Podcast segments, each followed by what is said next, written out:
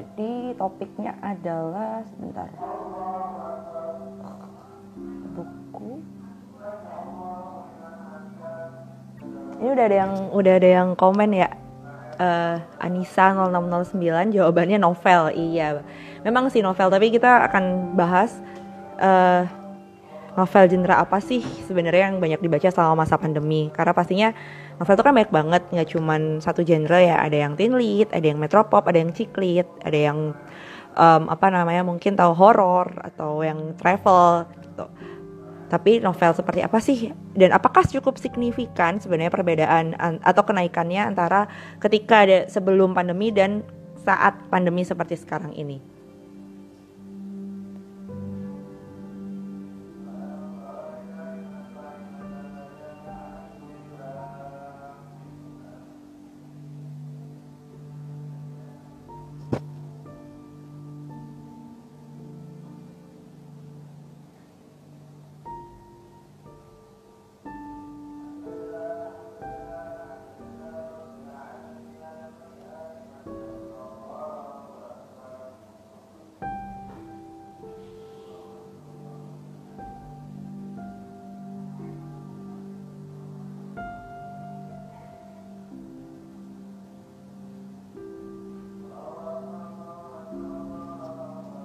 kita nunggu se uh, sebentar lagi. Semoga masnya sudah bisa diajak live.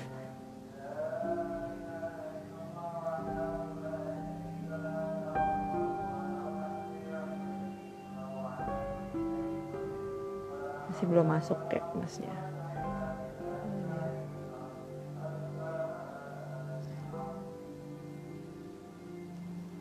Oke, okay, sip. Kita tunggu-tunggu supaya bisa join live sama kita.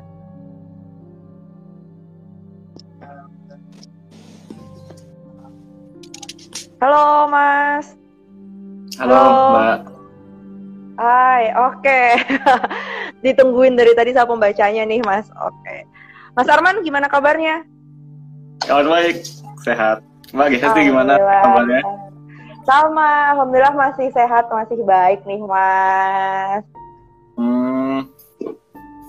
Sibuk apa enggak? Saya sibuk macam-macam sih. Uh, sibuk baca buku pastinya Mas ya. Kalau Mas Arman gimana? Apakah lagi ngerjain naskah tertentu nih buat diterbitin lagi atau gimana nih? Oh ya, banyak ya. Uh, kalau buat naskah kayak tahun depan kayaknya bakal banyak proyek yang rilis.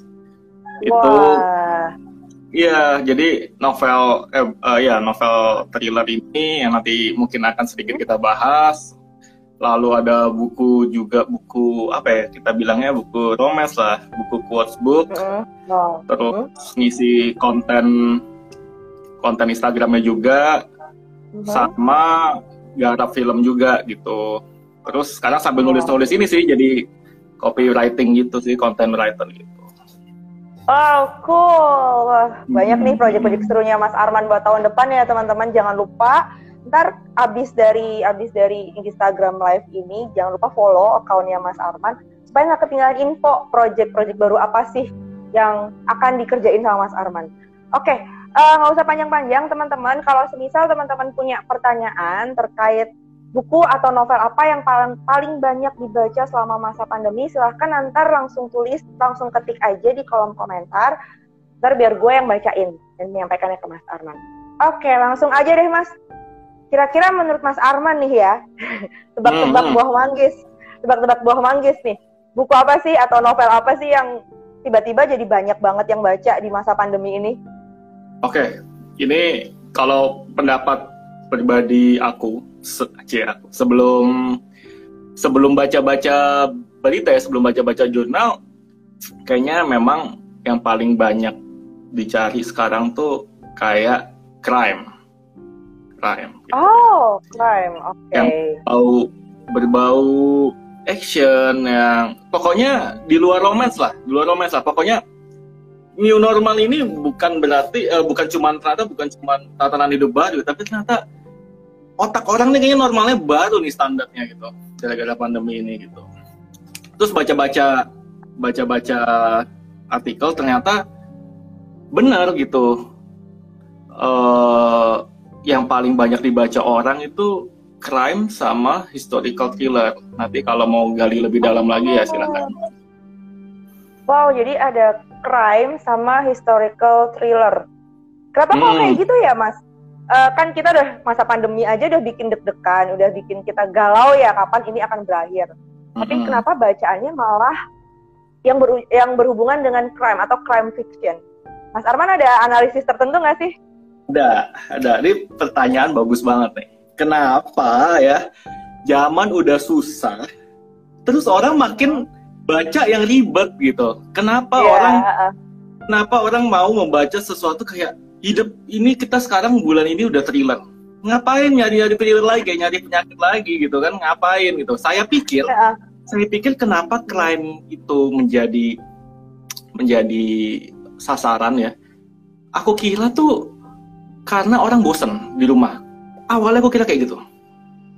Aku kira orang di rumah leyeh-leyeh, nggak tahu mau ngapain, ah cari petualangan baru, ah kan pertamanya aku baca nih satu dari satu jurnal nih dari Guardian yang hmm. menyatakan bahwa orang selama pandemi ini thriller per dua minggu di Inggris naik nambah 120 ribu eksemplar, lalu baca buku tuh naik 20 persen bahkan hmm buku crime ini thriller ini mengalahkan pertumbuhan dari non fiction non fiction yang kayak wow. yang uh, self healing yang yang buku-buku uh. ala-ala sekarang lah yang kayak not giving a fuck apalah itu itu menangan menangan crime di Inggris gitu saya pikir karena orang bosen saya pikir karena orang uh. saya awalnya pertama saya pikir karena orang ini pandemi makin gila ya di rumah terus akhirnya dia baca buku self healing ya kan uh. baca buku yang uh, yang membuat kita oh optimisme atau nggak baca buku agama yang udah mendekati kiamat gitu. Saya pikir gitu. Tapi yang yang fakta kemudian ternyata yang banyak itu crime. Itu aneh juga. Nah okay. saya kira kenapa uh, crime itu karena karena bosen ternyata bukan gitu.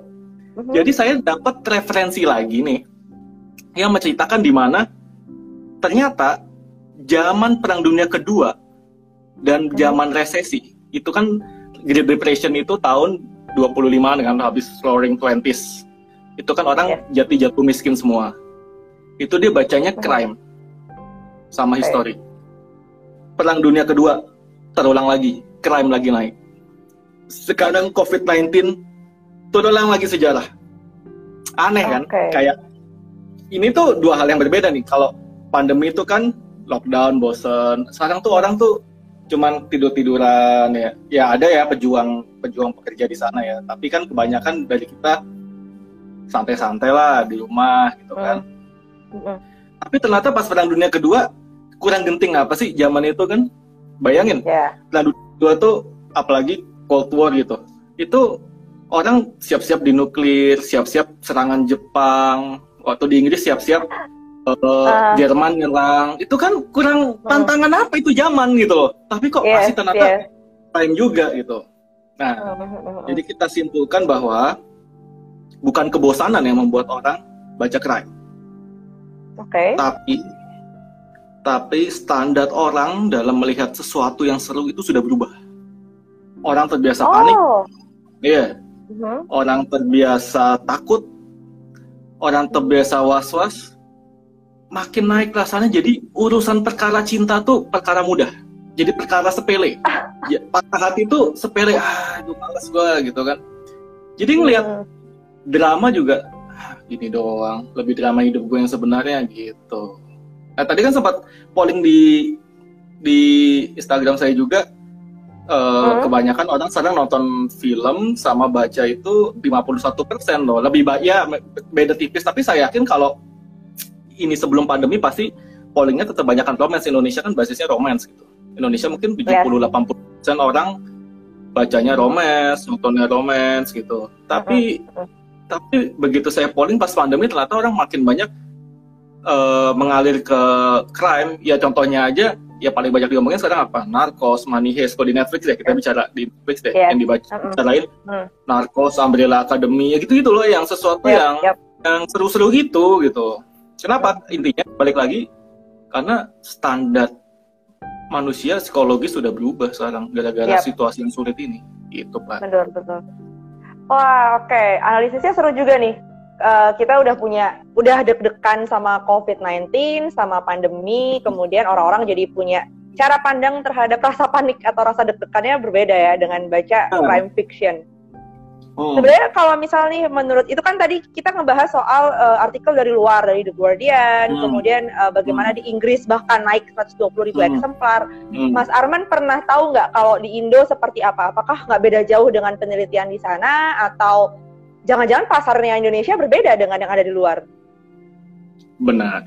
Nah orang Indonesia ini nggak suka meneliti ya, mereka lebih suka meneliti hoax sekarang kayak kayak hal-hal kayak gitu tuh pasti nggak nggak ada yang peduli men kayak minat baca kita tuh cuma apa sih orang di sini tuh masih sibuk kayak ngomongin apalah ngomongin WHO lah ngomongin vaksin kayak nggak nggak jelas okay. ya ngapain ya di situ kita nggak akan nyampe penelitian sampai situ makanya okay. tadi saya mencoba sendiri dengan melakukan polling tanya-tanya ke teman okay. tadi ada yang komen juga sempat kayak setuju tanya thriller jadi kalau untuk baca artikel di sini ya hopeless aja lah.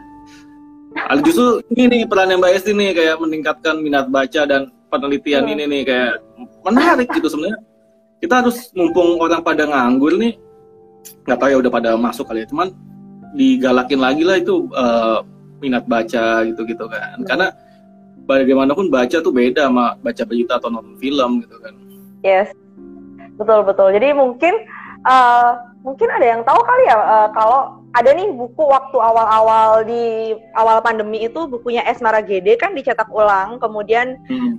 apa namanya diterbitin lagi tuh sama uh, Gramedia gitu dan ternyata hmm. kalau nggak salah denger ya Mas ya uh, karena cukup penjualannya cukup meningkat karena pertama ya tadi ternyata orang Indonesia bacaannya juga nggak jauh beda dengan tadi yang kita bahas mereka juga baca crime fiction. Kemudian hmm. ya cover baru selalu lah ya namanya cover baru tuh selalu menggoda gitu untuk dikoleksi. Apalagi dia tiga hmm. seri semuanya dibuat seragam, jadi otomatis orang-orang jadinya kayak oke okay, gue akan koleksi inilah karena bagus gitu. Dan hmm. ini kalian kan gue mau menyinggung dikit sih soal uh, bukunya Mas Arman. Jadi ini teman-teman kalau misalkan belum tahu Mas Arman ini nulis uh, tangan kelima. Katanya udah pernah terbit ya Mas sebelumnya? Begini bentuknya. Wah. Pertama kali terbit iya. tahun berapa sih Mas itu? Tahun kelima itu 2013.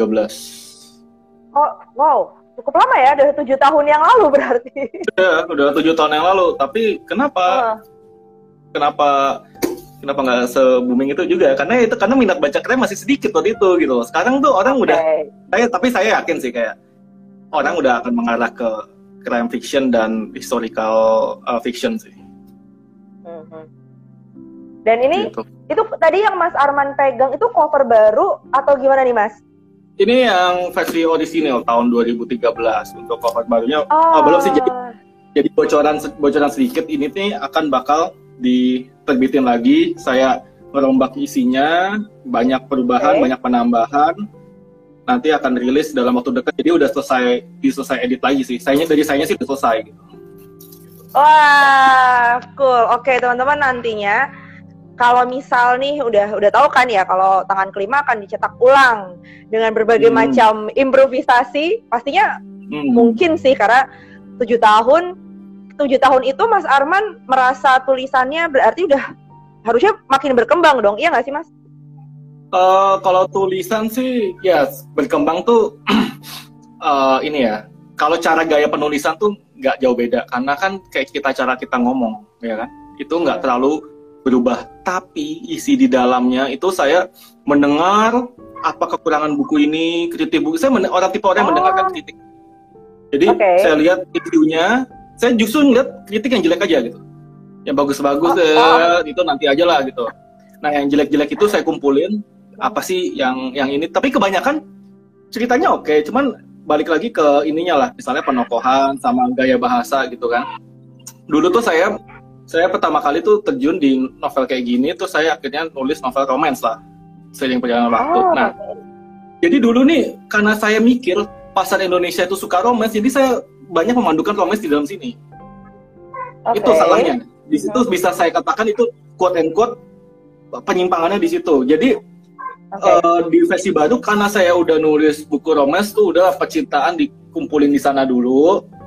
Okay. Untuk yang thriller sama crime dikumpulin di sini gitu. Jadi ini bener-bener Ah. dibersihin semua romansnya, karakternya dikuatin, terus juga banyak pertanyaan orang yang ngerasa gantung pada kesel. Ini nih, eh, ini, ini orang akhirnya gimana? Terus kerjanya apa? Nikah sama siapa? Matinya kenapa? Banyak pertanyaan-pertanyaan pembaca. Nah, itu saya coba jawab juga di di dalam Oke. satu chapter gitu loh. Jadi improvisasinya tuh nambah satu chapter gitu, tapi menjelaskan semuanya. Oke, nah kalau misalkan gue mau kepo, gue gue mau kepoin Mas Arman juga sih. Kenapa kok nulis crime fiction? Kenapa waktu tahun 2013 memutuskan untuk nulis tangan kelima? Oke.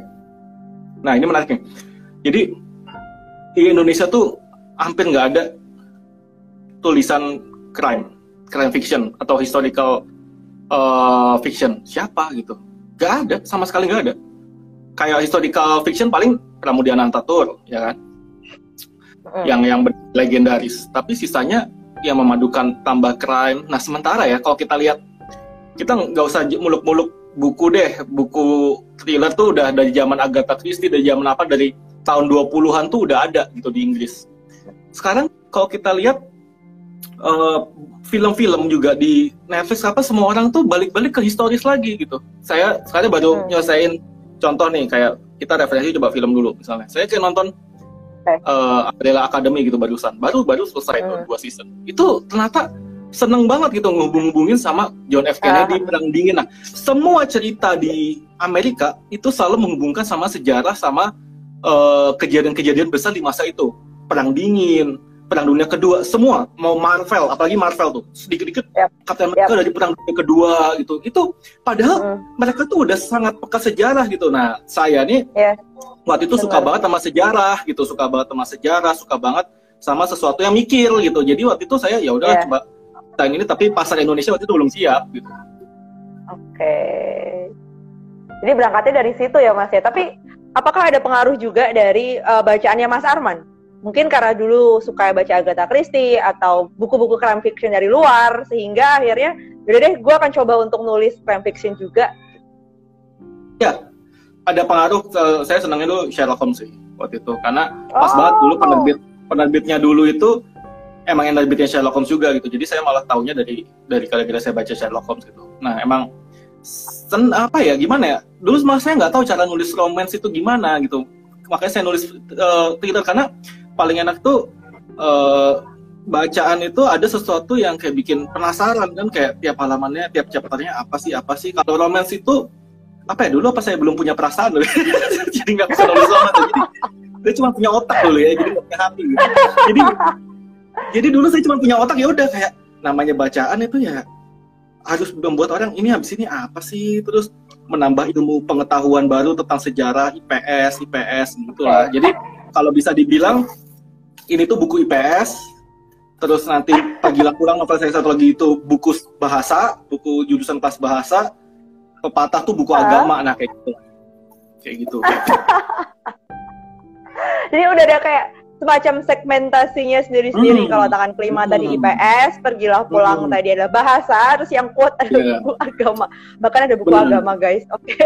Bener. Nah, kalau kalau kayak gitu mas eh, butuh riset lama nggak sih ketika nulis tangan kelima Oke, Eh, tahun kelima itu sebenarnya risetnya tuh nggak begitu lama karena lahir dari sesuatu yang eh, saya udah pernah baca, udah saya dengerin dari orang, saya minatin. Jadi bocoran tahun kelima itu itu kan ada sejarah krisis 98, ada sejarah eh, Oke. pembantaian PKI, ada sejarah eh, sejarah kelam eh, drugs booming di Indonesia tahun 2000-an. Nah, itu jadi memadukan sejarah-sejarah besar gitu di Indonesia. Nah, eh, dulu tuh belum ada apa masih jarang novel yang kayak ngulas kayak tahun 98 gitu loh. Eh, tujuh tahun yang lalu kan makanya sekarang kan banyak nih novel-novel yang udah mulai ngulas 98 lagi yang PKI itu kan udah banyak banget gitu sampai Dewan Kesenian Jakarta sampai muak gitu kayak kayak nggak ada isu lain itu kayak luka luka Indonesia di tangan bakar gitu kan. Cuma kan saya nulisnya itu udah, udah lama banget gitu, udah lama banget dan di situ ya pengen ini aja sih sebenarnya nggak detail gitu ngomongin itu cuman cuman pengen ngingetin aja gitu Eh, perjuangannya gimana sih terus kondisi-kondisi itu terus apa pengaruhi gitu, gitu. Oh, oke. Okay. Tadi dibahas, tadi sempat nyebutin bahwa di situ ada kasus 98. Apakah dengan sengaja membawa itu, Mas? Apalagi ini mau terbit ulang kan di tahun 2020. Ini jadi hmm. semacam hmm. pengingat nggak sih atau semacam memberikan pengetahuan ke kalau bisa dibilang ya adik-adik yang uh, mungkin angkatan 2000 ke atas gitu yang mungkin ketika kecil mereka nggak tahu tuh 98 atau bahkan di pelajaran sekolahnya 98 cuman kayak iya mungkin satu paragraf lah satu bab aja ada ada keinginan seperti itu nggak sih mas sebenarnya?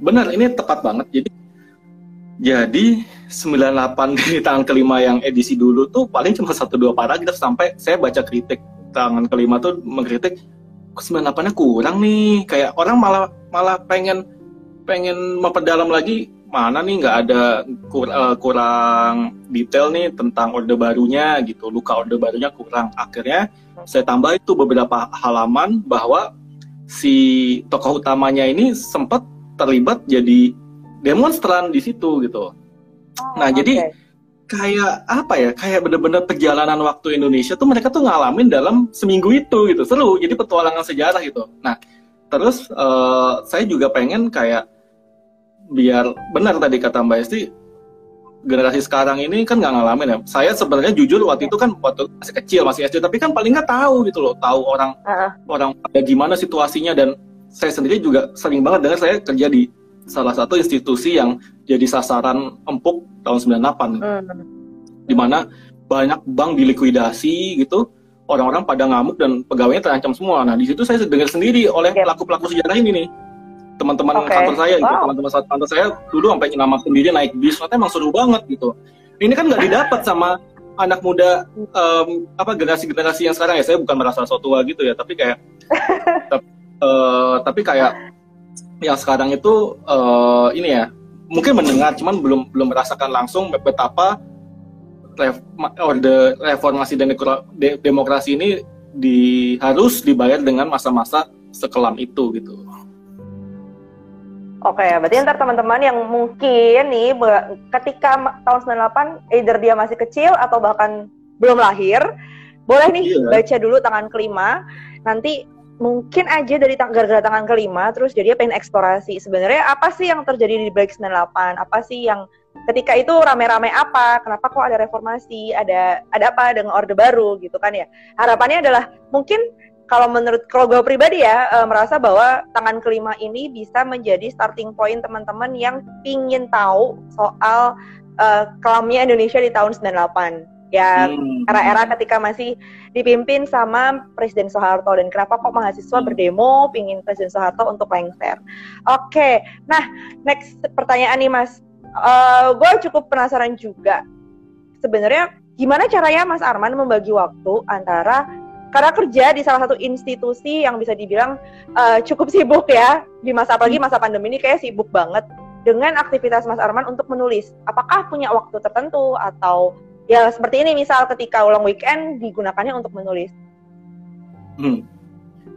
Bicara waktu nih, malah kayaknya waktu gue habis buat tadi main sepeda, terus kadang nge-gym, terus kadang ketemu teman. Kapan gue nulis ya, gue pikir-pikir gitu ya. ya. Sekarang gue ada kerjaan baru juga, gue jadi freelance copywriter gitu. Nah, oh. itu aneh juga kenapa gue sempet ya. Karena gue belum keluarga gitu ya. Iya, balik lagi. Uh, okay. Kayak tadi gue dapat dropping kerjaan dari kantor itu gue kerjain sambil sambil ngopi di jalan, terus dapat uh, dropping kerjaan dari freelance copywriter juga uh, sambil jalan aja karena apa ya? Uh, nulis itu nggak lama kalau lu udah pikirin itu selama hmm. aktivitas hmm. lo jadi kadang gue paling sebel tuh kalau lagi ngedet cie ngedet kayak atau uh, kopi darat gitu kopi darat yang darat sama cewek kayak lu mikirin apa sih kayak gue lagi suka makan terus bengong gitu kayak lu jangan ganggu gue mikir men kayak gue tuh suka mikir di semua di semua aktivitas gue gitu loh jadi setiap gue mikir tuh sebenarnya gue akan menghasilkan karya jadi gue tinggal ngetik gitu loh jadi jadi perkara waktu itu sebenarnya lu pikirin aja waktu lu sambil ngapain gitu kan. Jadi pas ngetiknya cepat. Nah perkara membagi waktu, ya uh, oh ya kemarin kan gue main ke museum museum BI itu terus tiba-tiba ada pembaca buku gue tiba nyamperin gue juga nggak tahu nih orang dari mana kan terus excited gitu nanya-nanya pertanyaan yang sama gitu kan terus dibilang gimana gimana caranya uh, gimana sih bagi nah. waktu terus gimana sih misalnya kita udah kerja nih terus pas mau mulai kan bingung lagi gitu nah jawaban gue ke dia akan sama yaitu jangan pernah selingkuh dari tempat di mana lo nulis jadi contoh nih, hmm. kalau pas lo kerja di kantor jangan nulis. Kalau ah, pas okay. di rumah jangan kerja gitu loh, kecuali urgent banget gitu. Jadi setiap tempat penulisan itu punya resonansinya masing-masing gitu loh. Hmm. Jadi nggak bisa lo campur adukan mood lo itu dengan yang ini. Jadi iya.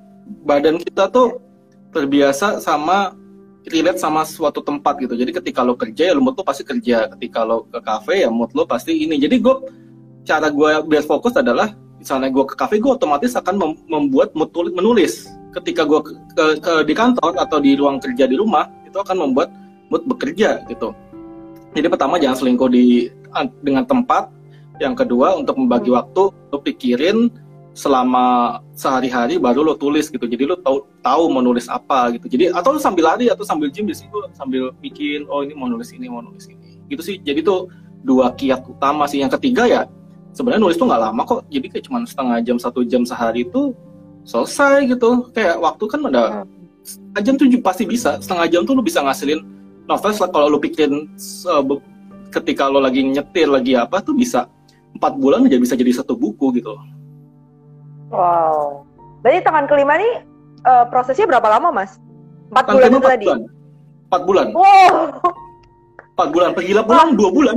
Pergilah pulang dua bulan. Wow. Dengan 360 halaman itu. Itu bener-bener dua bulan. Gue ngitung kok bener-bener dua bulan. Dan gue inget kok pas pergilah pulang tuh gue bilang sama editornya, gue bakal janjiin lo selama satu hari dua halaman times new roman 150 halaman 150 di dua berarti 75 75 berarti sehari butuh dua halaman. Dan gue lakukan itu sehari dua halaman jadi itu dua bulan. Wow. Wow. Berarti sebenarnya ya, uh, misalkan nih berarti beneran lo punya yang namanya komitmen dengan either itu waktu dan juga di tempat ya kan? Karena pasti lo ada perasaan dong di mana ketika misalkan di tengah-tengah kerja lo pasti ada perasaan kayak gue jenuh sama kerjaan terus akhirnya ya udah lo sempat kepikiran ini bisa nih jadi opsi cerita. Ya kan? Tapi lo udah kadung berkomitmen supaya ketika di kantor lo nggak ngerjain tulisan. Gimana ya, caranya lo mencoba uh, mempertahankan ide tersebut biar ntar ketika uh, lo baru sampai rumah tuh baru lo tulis ceritanya? Oh, oh.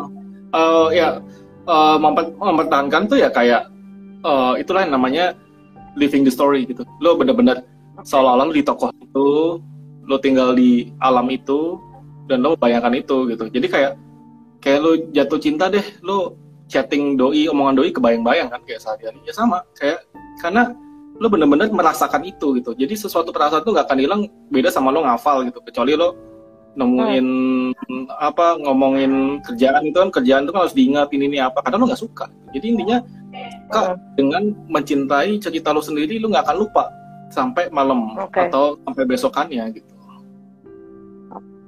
Berarti apakah di tangan kelima ini ada istilah itu kayak uh, are you portraying yourself inside the story? Oh iya iya.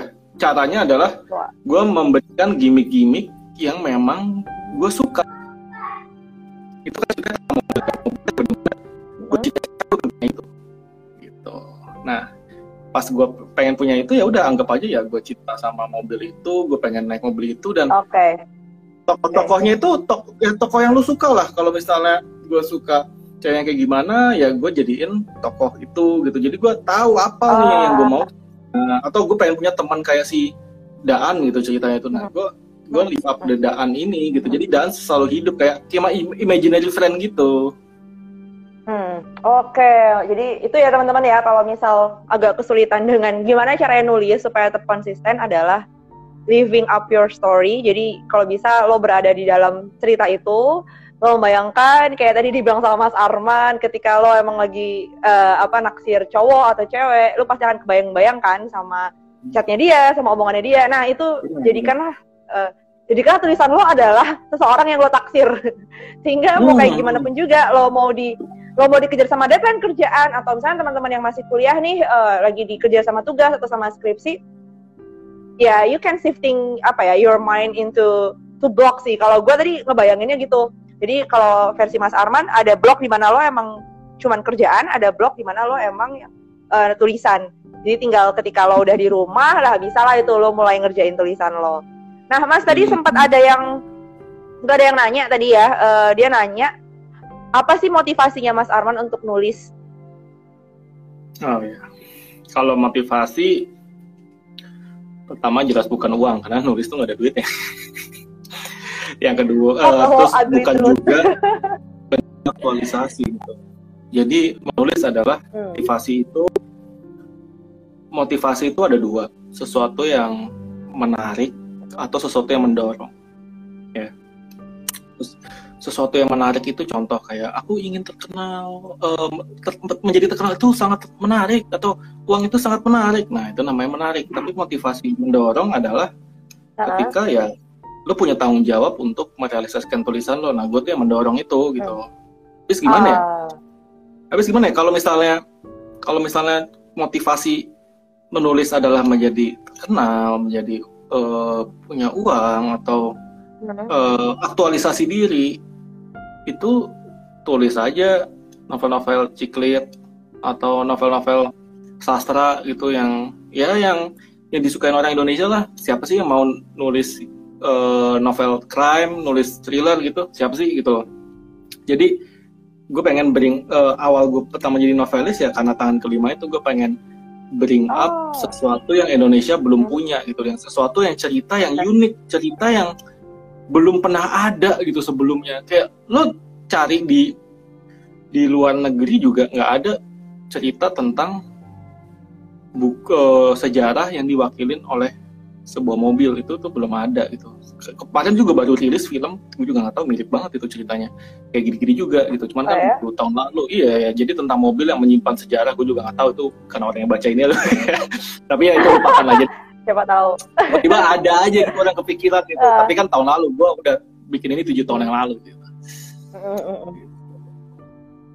Ya, okay, jadi motivasinya jadi adalah iya dorongan untuk membuat membuat sesuatu yang beda kalau dalam satu kalimat membuat sesuatu yang beda. Nah tadi yang, yang nanya ya uh, bisa bisa lah ya berangkatnya adalah membuat sesuatu yang beda. Jadi kalau misalnya dibilang ugly truth sih memang ketika Mas Arman ngomong penulis mana ada duitnya. Iya kalau kecuali lo nulisnya banyak berbagai macam buku, kemudian yang beli juga banyak ya nantinya akan menghasilkan uh, benefit dalam bentuk materi. Tapi sisanya gue setuju uh, kalau dibilang nulis adalah bentuk aktualisasi diri. Bisa jadi uh, hmm. ketika misalkan teman-teman ada yang ngerasa galau ya paling gampang lah ya masalah patah hati kayak atau masalah berjatuh cinta gitu milih.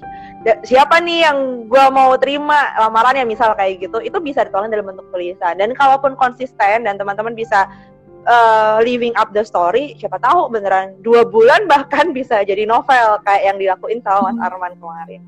Nah hmm. oke okay, next nih Mas. Um, ada nggak pesan-pesan tertentu nggak sih Mas? Kalau misal kalau dibilang di tangan kelima ini ini uh, ini semoga nggak spoiler kayak subtle message di dalam pesan kelima eh pesan kelima lagi tangan kelima kepada pembacanya.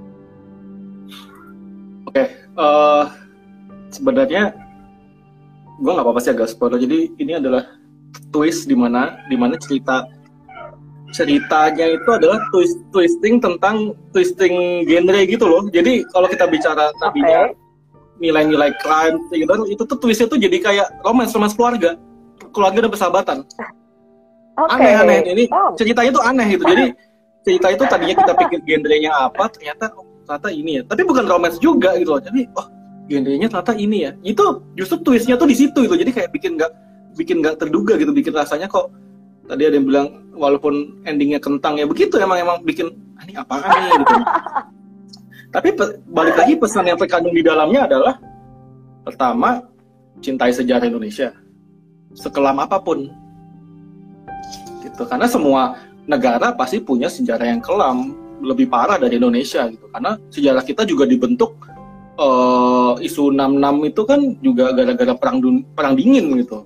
Terus 98 juga gara-gara krisis yang dimulai dari Asia gitu. Jadi apa yang terjadi di kita tuh masih better daripada di luar gitu ya. Jadi cintai sejarah Indonesia apa adanya kita sebagai bangsa yang terkena imbas aja gitu nah yang kedua uh, keluarga. Keluarga dan persahabatan. Itu itu kesannya memang klise gitu. Tapi menurut saya lebih klise percintaan orang yang bisa yang uh, pacaran putus ya cari lagi gitu. Cerai nikah lagi gitu ya. Itu romance gitu. Tapi ini persahabatan sahabat sama keluarga itu lo mau cari di mana gitu. Itu lebih kekal gitu. Jadi inti dari buku ini pesannya adalah yang pertama sejarah yang kedua keluarga gitu sahabatan hmm, oke okay, oke okay. oh kalau gitu, oh ya Mas Arman ketika nulis tangan kelima yang versi sekarang nih yang akan diterbitin 2020 ini sempat interview nggak ke beberapa orang untuk ya supaya ceritanya makin kuat? Oh ya, ya. Uh, jadi sempat juga kan uh, si Rantau ini tokoh utamanya ini nanti di versi yang baru ini dia kerjasama sama kepolisian gitu-gitu. Nah jadi memang uh, lebih ke riset sih daripada ya emang ada beberapa teman yang di sana ada ada nyerempet KPK juga gitu jadi ini oh. uh, riset yang unik gitu jadi emang bener-bener dilihat sama zaman sekarang itu kalau dulu kasusnya 66 dulu kasus 98 terus ada lagi kasus uh, drugs di Indonesia sekarang tuh ini dikaitin sama kasus korupsi, uh, kasus korupsi jadi makin kaya gitu jadi emang tren kelima ini grows with Indonesian history gitu Gitu oh, sih. great. Nambahnya banyak gak sih Mas dari yang kemarin 2013 sampai ke 2020? Kira-kira kalau dalam jumlah halaman, kita bisa bisa tahu nggak nambahnya berapa puluh halaman gitu? Nah, ini menariknya nih. Jadi ada halaman yang di replace, halaman yang ngebosenin di replace dengan sesuatu yang padat.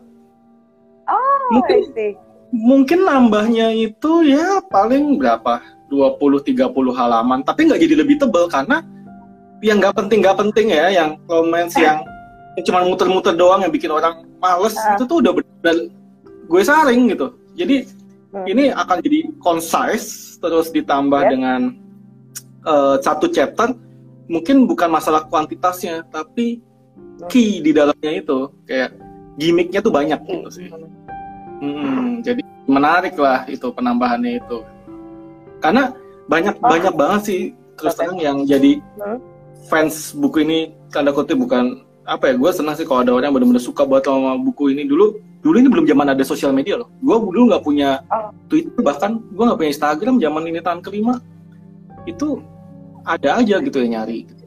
dan wow. dan akhirnya akhirnya gue beli tuh semua tahun kelima di gudang yang tersisa waktu itu pas waktu gue nerbitin oh, okay. nah gue beli waktu itu 120 eksemplar dari gudang.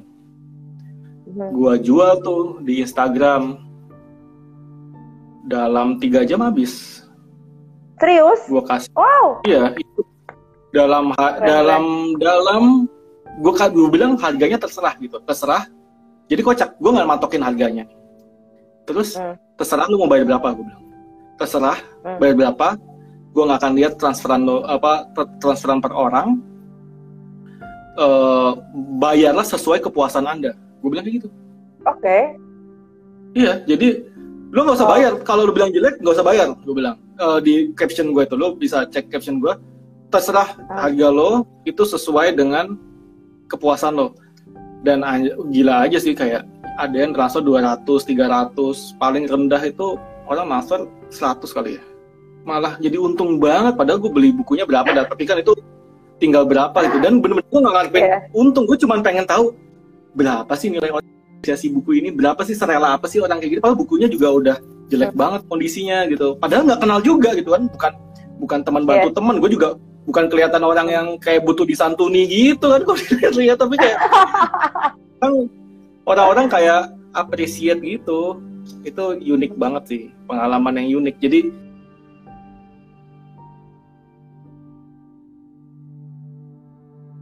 yang uh, review banyak banyak yang uh, tanda kutip gila-gila di zaman belum ada sosial media. Gitu sih. Jadi gue yakin banget 2020 ini adalah momen yang tepat. Kenapa pertama orang makin cari crime kedua orang udah bosen dengan hmm. apa yang ada yang ketiga orang punya lebih banyak waktu baca buku, yang keempat ini udah dipolis uh, dengan lebih baik, dan yang kelima sekarang udah zamannya sosial media dari mulut ke mulut udah makin banyak kan. Jadi dan yang keenam ya gue udah udah nulis pagilah pulang dan buku yang lain gitu sebelumnya. Jadi orang akan lebih tahu gitu. Jadi gue sangat optimis sih uh, di tahun depan paling nggak ini udah akan menjadi konsumsi yang cukup uh, ya ya mudah-mudahan ya cukup viral gitu untuk orang-orang gitu. Wow, cool, keren banget mas. Nah, kalau yang untuk 2020 ini rencana bakal ada launching nggak? Even even kita harus online sih kan, karena belum bisa uh, berkumpul.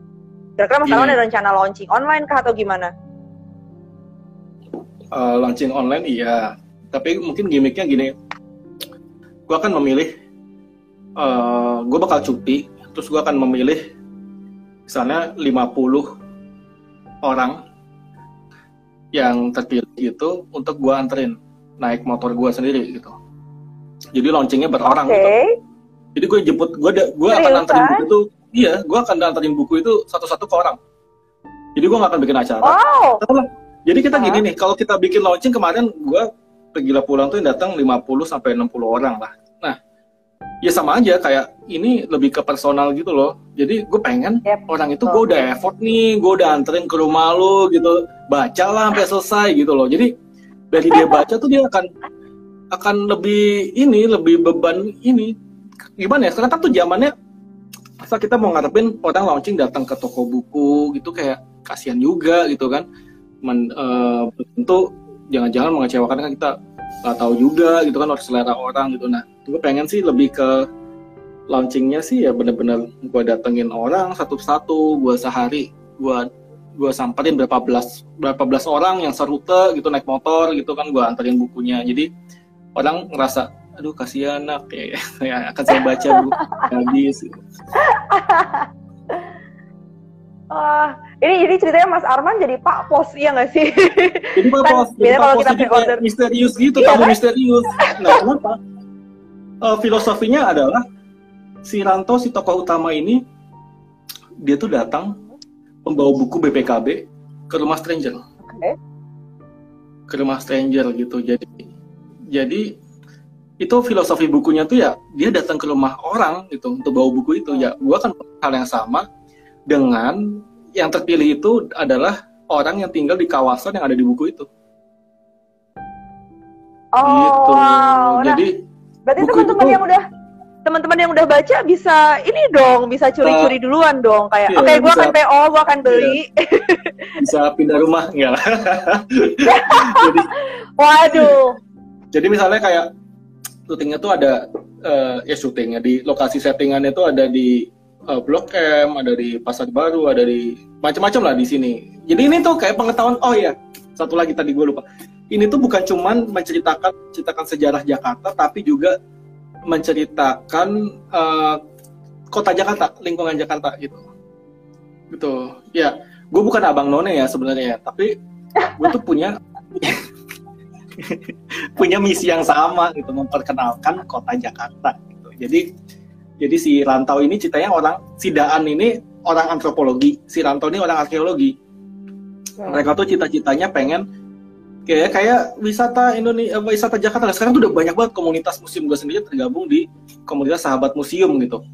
Nah, oh. semakin banyak itu ada other side of experience itu tuh banyak banget tentang uh, tour guide Jakarta gitu. Nah, di buku itu gue juga pakai riset kayak riset yang nggak biasa kita tahu kayak Museum Fatahila adalah pusat pemerintahan dulu itu kita udah tahu gitu loh. Nah hmm, hmm. ini sesuatu yang jalan Jakarta yang orang nggak tahu. Contoh kayak lu tahu gak sih kenapa pasar baru itu berpindah dari tahun 50-an terus akhirnya oh, pusatnya jadi ke Gajah Mada tahun 70-an terus ke Pasar Baru eh sorry dari Pasar Baru ke Mall Gajah Mada dari Gajah Mada ke Ratu Plaza hmm. ke Sarinah itu karena hmm. orang kepanasan karena pengen pusat hmm. perbelanjaan yang ada AC-nya itu tuh itu tuh sesuatu yang kita nggak tahu gitu terus yes, kayak benar-benar hotel hotel Indonesia kita semua tahu ya ngeliat Kempinski itu HI dulu tapi hotel Des Indes terus ya kan Des Indes hotel yang di Harmoni itu hotel yang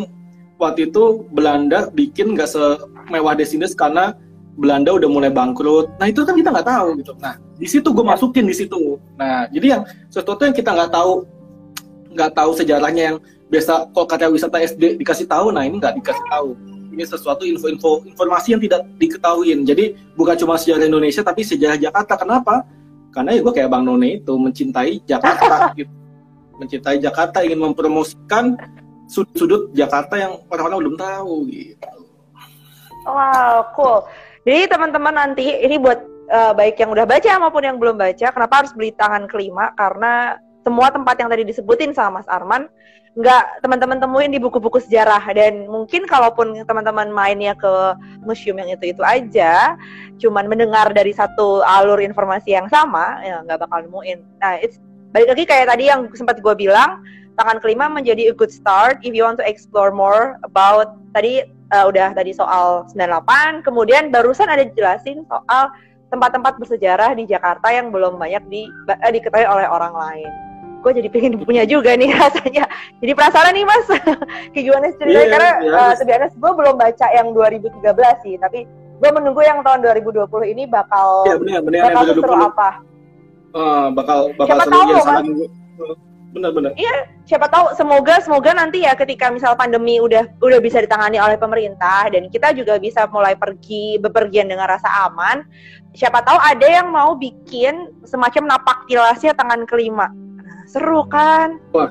Kita coba bener. untuk jalan-jalan ke settingan-settingan yang ada di tangan kelima siapa tahu misal nih misal ya Mas Arman bikin kuis juga uh, memandu memandu acara saya memandu tour itu terus bikin kuis terus kecil-kecilan lah yang trivial thingsnya diambil dari buku itu wah pasti kayak bakal banyak yang ikut sih Mas kayaknya nih ada yang kesel gue juga dari kali tuh kocak jadi, jadi kayak misalnya gue lagi pagi di Menteng gitu kan dekat hmm. apartemen gue kayak itu ada rumah yang gue pikir ini kan kayak mirip rumah settingan yang gue karang gitu. Aneh kan? Gua gua gua karang di men apa karang di menteng nah ini rumahnya gitu. Terus ayah ayah bener kayak napak tilas napak tilas kayak ini kan kayak kalau orang wisata di Korea itu winter sonata apa itu kan ada, ah, ada napak tilas itu kan. Nah itu itu juga kayak begitu gitu dan yes. ya gitu sih ada satu lagi nih yang oh, gue perlu tahu nih tentang tahun kelima nih boleh boleh boleh boleh tahun kelima tuh kejadian beneran di hidup gue aja. Okay. aneh banget. Iya, ini aneh banget gitu? sih. Jadi si tokoh ini ketemu seorang perempuan. Uh-huh. Ada cici. Terus kisahnya begitu. Itu gue mengalami itu sendiri. Gue ketemu seseorang yang mukanya persis kayak gitu. Uh-huh. Yang tawakan itu bener-bener yang digambarin di dalam buku itu.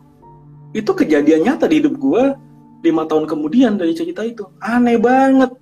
Orangnya sama dan plot twistnya sama juga gitu loh. Ada lah ceritanya. Gue nggak bisa kasih tahu lah. Ini ini lah. Tapi, spoiler dong. Iya bukan cuma yeah. spoiler tapi itu kisah kisah pribadi gue lah ini. Tapi oke okay, oke okay. banget deh. Itu aneh banget sih gue ngerasa ngerasa aneh sih sama sama cerita itu sih kenapa bisa kejadian di gue gitu itu gue nggak paham sih gitu apakah jangan-jangan Mas Arman adalah peramal nah jadi apa yang lo tulis ternyata kejadian di masa depan iya bisa jadi kayak novel ini so, novel gitu. Iya, kayak Titanic kan dulu tahun 1913 yeah. ada yang ngarang novel Titan kan, terus kejadian yes. Titan Titan gitu kan, terus ini kok kejadian di hidup gua gitu, aneh-aneh banget. Oke, okay. Mas, ini karena dia si Instagram Live ini bakal otomatis mati setelah satu jam. Jadi sebelum satu jam gue terpaksa harus menutup. Nah sebelum ditutup, ada boleh nggak dikasih bocoran kira-kira si tangan kelima ini akan terbit di bulan apa sih? Oh, Oke, okay. tangan kelima ini belum belum ini juga sih uh, tahu dari mbaknya mbak editor yang tersayang ya. Tapi ya gue usahain banget nih ya. Gue bukannya ngadep pandemi ini panjang, tapi kayak pokoknya sebelum sebelum pandemi ini berakhir, gue akan kejar untuk menemani pandemi kalian ini, apa menemani uh, stay at home kalian ini. Jadi yeah. ya mudah-mudahan sih kayak bisa November Desember lah bisa lah. Soalnya gue oh. juga ada proyek lain di penerbit lain gitu. Jadi hmm. gue bakal ngerilis buku lain juga, tapi itu uh, sama-sama tahun depan beda genre jadi beda market gitu tapi tetap aneh ya kayak orang nulis thriller sekalian nulis komen sekalian tuh agak aneh juga atau juga. Multitasking antara multitasking yeah. dan multi talent sih mas kayaknya. Oke okay, kalau gitu teman-teman teman-teman uh, jangan lupa untuk follow Instagramnya Mas Arman. Bisa lihat di poster tadi uh, apa namanya at C Armantio jangan lupa follow di sana biar nggak ketinggalan info. Siapa tahu nih Mas Arman tiba-tiba ngasih teaser-teaser lucu soal tangan kelima atau informasi pemesanannya gimana biar biar tadi tuh biar nanti paketnya dianterin sama Mas Arman seru kan tiba-tiba dia bilang paket eh ternyata Mas Armannya sendiri bukan abang-abang iya, kurirnya iya. apa kayak kunjungi rumahnya ngobrol-ngobrol iya wah kapan lagi teman-teman bisa uh, dapat buku tapi yang nganterin dan bisa ngobrol sebentar sama penulisnya. Nah, oke. Okay. Karena gue khawatir dia akan mati otomatis, uh, gue minta maaf semisal ada salah-salah kata. Gue juga berterima kasih karena Mas Arman sudah mau digangguin hari liburnya tanggal 17 Agustus tanggal merah. Besok udah kerja, udah kerja lagi kita ya. Uh, semoga lancar ya Mas ya tangan kelimanya semoga sesuai dengan prediksi Masnya di bulan November kalau nggak Desember jadi sebelum ganti tahun kita sudah megang tangan kelima oke okay? bye